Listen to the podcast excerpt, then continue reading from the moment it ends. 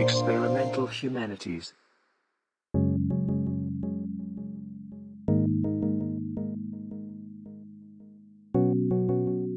Hi, and welcome to EH Out Loud. I'm Ann Comer, alumni fellow here at Bard Center for Experimental Humanities, where we investigate how technology mediates what it means to be human. For this episode, I am pleased to discuss the topic of my senior project on Ward Manor, a former retirement community which from the 1960s onward has been incorporated into the Bard College campus and Tivoli Bays. The community was in operation from 1926 to 1959. I graduated from BARD in May of 2019, and the Ward Manor research emerged from a collaborative project and would not have been possible without fellow students, community members, and the BARD College faculty. In this episode, you will hear from Erik Kiviat, the Executive Director of Hudsonia, Helene Tieger, Bard College's archivist, and students, Eli and Stella, who will provide insight on what it's like to live in the manor as a dorm in 2020. Here's what Eli, a sophomore at Bard, had to say. I know about Manor is that it was an insane asylum once, um, which I think really explains how oddly the whole building is designed, where the rooms are, with like crazy little hallways. Um,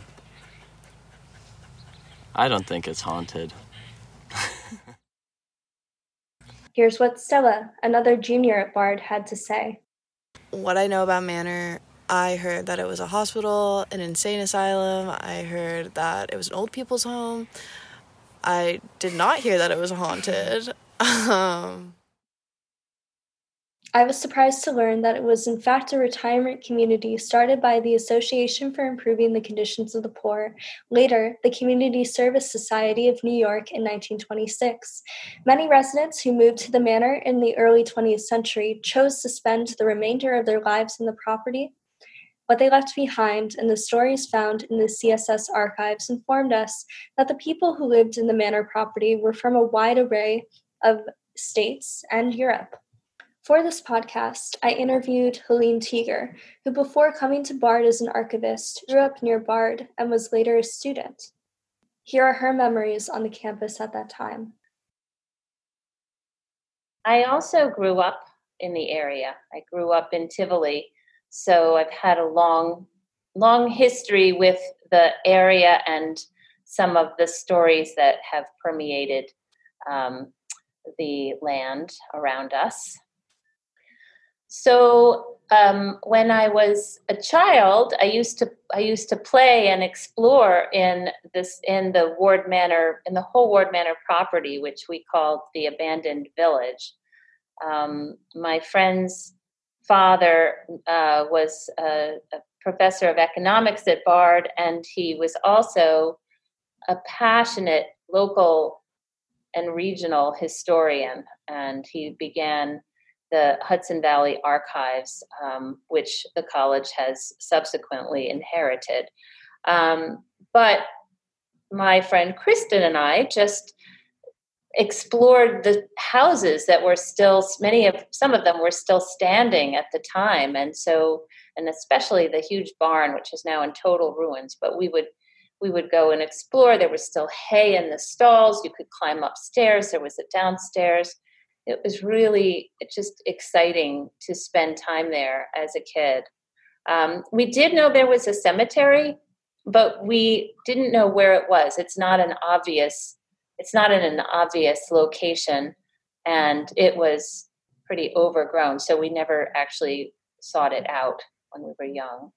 We we used to babysit. We were all faculty brats, and we and we. I used to babysit for another faculty member's child in the house that became what's now called Ham House, which is in Tivoli. But during the time, um, the earlier period of Ward Manor that you discussed, it was called the Homestead. And of course, I didn't know that then. But I, I spent an afternoon with my charge one day, and two elderly women walked into the driveway and knocked on the door and told us that they had stayed in the house and gone to camp there as a child. And that sort of resonated a little bit with what my friend Kristen's father had said, but I didn't really know anything about that until years later when we were allowed to digitize all of the photographs of the Donna Matthews collection years later after I became the, the archivist for the college.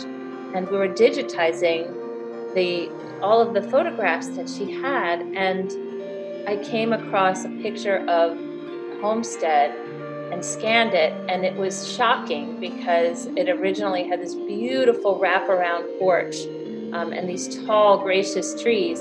And as I was looking at the photograph, I remembered the two women walking up the driveway and knocking on the door.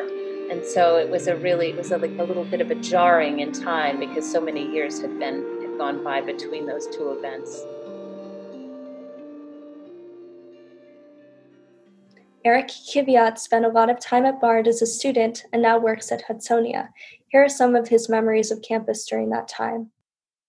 Uh, I think back in the 1970s when I was doing a lot of biological field work in Tivoli North Bay, I learned that the Ward Manor property had been uh, a retirement home and that the um, structures that were still there at the time, the big barn, uh, some other buildings, a swimming pool, some uh, bungalows, and the cemetery that we're going to talk about were all part of the retirement facility, and that there had also been a boys' camp on Cruger Island nearby until about 1955. So uh, I, I don't think I knew very much. I didn't do any research, historical research. I don't think I knew very much about Ward Manor and how it had been founded and what it was for, just that it had existed there. In the late 60s, and I don't know how long this went on, there were some of the Ward Manor bungalows between the, what I call the Ward Manor Road that goes north south through the middle of the property. Between there and, and the marsh in Tivoli North Bay, there were several bungalows that were still in existence. And uh, some students and some other people, probably friends of students, were living in those bungalows, uh, squatting in them essentially. They didn't have permission from Central Hudson, and uh, and they were all uh, arrested or thrown off the property by the county sheriff's office uh, at some point, and probably in about '68. Uh, so that you know, I I saw some of that. It wasn't a, a rumor but it's just an interesting piece of information. And I think all those bungalows have been removed. There was one very remote one that I don't know if anyone got in there to remove, but if, if it wasn't taken away, it, it's probably uh, rotted away by now. You know, we all have had ghost stories circulating for a long time, you know, um, and the stories of the morgue and the and the insane asylum um, never really went away. You know, what, can you? You can't stop a rumor, right? But when you're there, you can you can explore it. So um, much later, Emily and Randy Clum, Emily Major and Randy Clum and I went in search of the morgue and worked our way down to the basement of Manor. And it was it's a crazy staircase to get all the way down. There would be no way you could take a body down these very narrow like stairs. It would it's just not practical. And then we we made our way in there and it was covered with graffiti so somebody found their way in but it appeared to be a squash court not a morgue. Well okay so i heard of one which is which i think is really interesting because it's was experienced by both Nico and Lucas. Okay. And so like they had the room different years, and they both had their bed in the same exact place. Whoa. Um, but what they both said they had was like a like. it was like very similar to sleep paralysis, and they had never neither of them had experienced sleep paralysis before, and but basically they would wake up and they would sit up and then just like see a little girl that was like very like shadowed and like it would always be at night so like they couldn't really make out that much but it would be like a little girl and then she'd laugh and get really close to them and then run away and the door would open like as and then like the like but then like that would be it. And they both said they experienced that once. I don't know or I don't remember any kind of student body rumors about about Ward Manor, although I'm sure there were some. I do remember that in the 70s, probably the early to mid 70s, uh, there was a student, although I think he was a, a former student at the time, an ex student named Charlie, who got permission from Central Hudson to use the big uh, pole barn, which is an, an, unusual and was a magnificent structure. It's falling apart now, and I think it's either been or about to be razed by the DEC because it's just a hazard now. They weren't able to restore it. But Charlie got uh, permission to use the barn to build a, a boat. He was building a sort of quasi experimental concrete boat and he he never finished it to my knowledge. He worked on it for for years uh, and i think he actually lived in the barn during a lot of that time. And um, and i knew about I, I met him because he was the boyfriend of a bard student uh, you know bard was small then. I want to say there probably were only 600 or so undergraduates, six or 700, if that. And so, you know, many of us knew knew each other, even though I, you know, I was no longer a student. What that was in between being a student at Bard. Um, so that wasn't a, a, rumor. That was something that was actually happening. Uh, but the but I'll tell you a couple of funny things that are that were student rumors about uh, pr- the Bard property and Rokeby down River Road uh, near Barrytown. One is that you may know back in the woods at Bard, it's woods now, there is an old root cellar. Do you know about that? It's a you know a little excavation in the ground with some old uh, stonework. So there was a root cellar in what's now the woods at Bard that, that evidently belonged to one of the estate owners at the time. And there was a practice of, you know, harvesting, I don't know what, potatoes and other root vegetables and storing them underground in, in a special structure so they would stay cool and keep into the winter for, for food. And there was a, a, a a legend uh, about this, or folklore at, at Bard about this root cellar that it was inhabited by a a being that was called Catman, who was half human and half cat. And you could tell that Catman lived in the root cellar because there were fish bones scattered around outside the root cellar. Uh, I'm not sure how that story got started. And then another story that was in circulation when I was a student at Bard in the in the mid '60s was um, that the Rokeby Gatehouse on River Road, which was being rented to Bard students for for many years, was haunted, and that if you know if you lived in the gatehouse, you would see ghosts there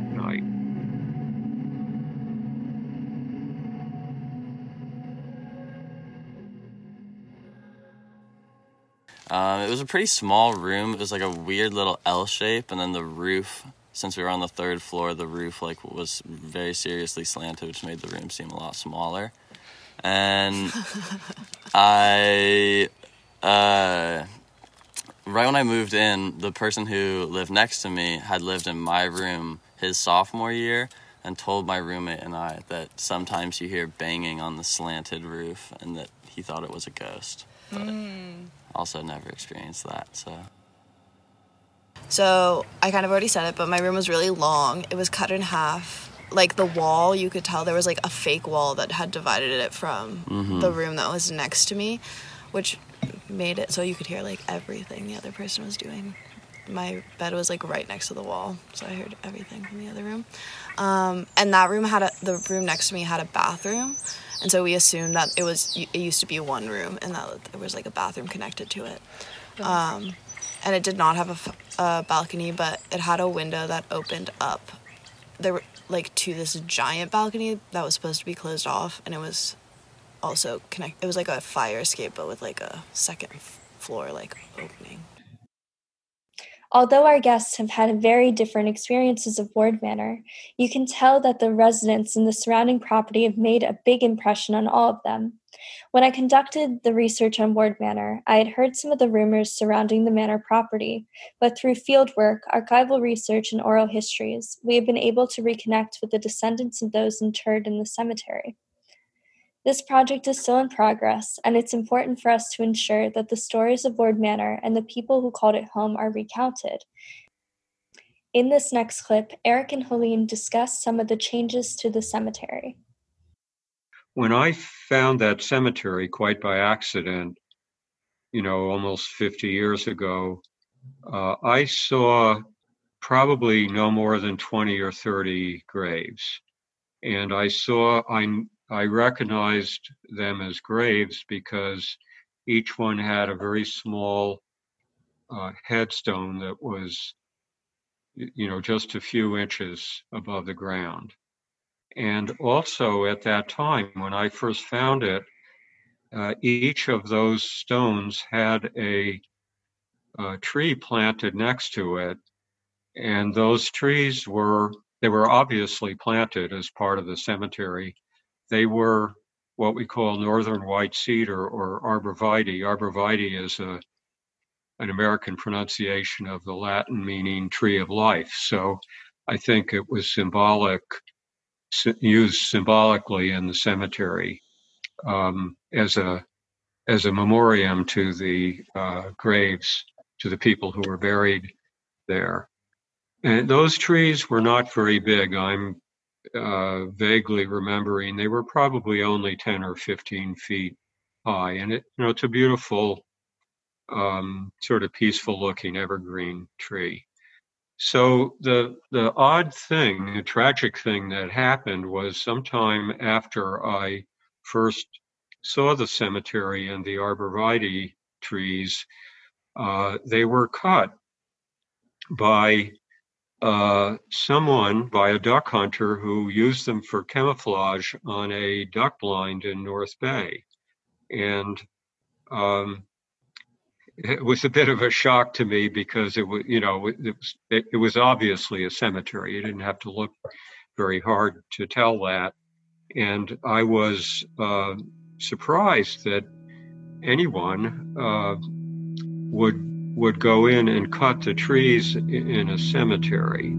It seemed quite um, sacrilegious to me. the story is Dick Griffiths, who was the former head of building and grounds, wanted to make sure that the cemetery was cared for. So the story goes that on his deathbed, Dick asked uh, Randy Clum, who was going to succeed him in building and grounds, and Jim Brudvig, who was an administrator of the college, and he asked them to promise that they would see that the cemetery was cared for. So I know, I know. It's like, oh my, I'm all for Klimt, right? So um, meanwhile, so by 2016, Randy, they had done what they could. They would go back periodically and brush hog. So Randy and Emily and I met, and Randy again agreed to clear the area and Emily and I went to Columbia, where the archives of the uh, Community Service Society are housed. And subsequent to that, you and I also did that. But Emily and I went the first time and photographed our first stash of papers. Um, there's a, it's a very extensive archive in Columbia.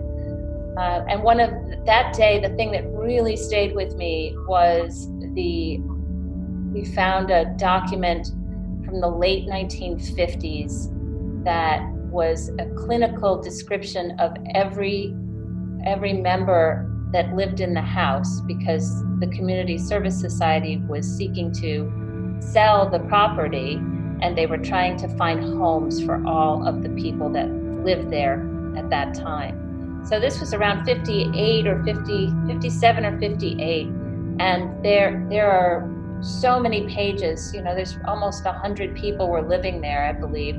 And the stories are so poignant. This woman has a heart attack or diabetes, and she's very friendly, and her special friend is Mr. So and so. And um, moving her is almost inconceivable.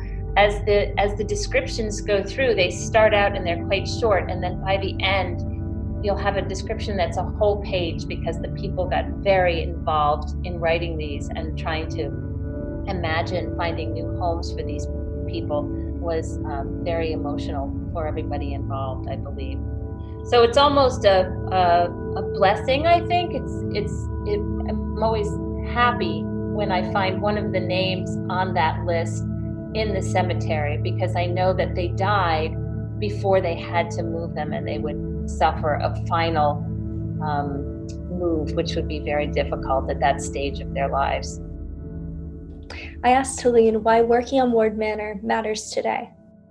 Well, you know, you're asking that question now as we are quarantined in the midst of the COVID 19 crisis. Um, and um, you know, this is a, a worldwide pandemic. So we are very aware of uh, our own, you know, mortality and our own, you know, vulnerability in the world. Um, and whenever I start to feel a little bit antsy or or you know distressed, I mean, I just it's helpful to work in the archives because you you look at the names and the dates of the people who are in the cemetery and they many of them were born in the mid 19th century or the late 19th century try, made their way to the united states only to get here and live through world war one and the great depression sometimes world war two you know these enormous you know crushing events that just terrified the whole world right you know? And so it just puts things into perspective a little bit about what we are experiencing right now. And so if 50 years from now if somebody is knows happens i don't know how they would know but if they knew that i was in any way involved with this project um, you know, it's it's important to know that people care, that people care, and everybody that I've been involved with in this project has cared so deeply, and and many of the people who are buried in that cemetery spent their lives in service or you know they they they might be they might have been lonely or they they you know they they weren't famous people. But we care about them and we want to see that they are remembered in some way. The archive can be a comfort in times of crisis. We are able to learn from history that we are not alone. I would like to restate what Helene just expressed. Some of the residents at Ward Manor lived through the First World War, the Great Depression, and the Second World War. Their legacy can inspire us in these dark times. My hope for this episode is that it inspires you to work with your community to support those around you. Thank you.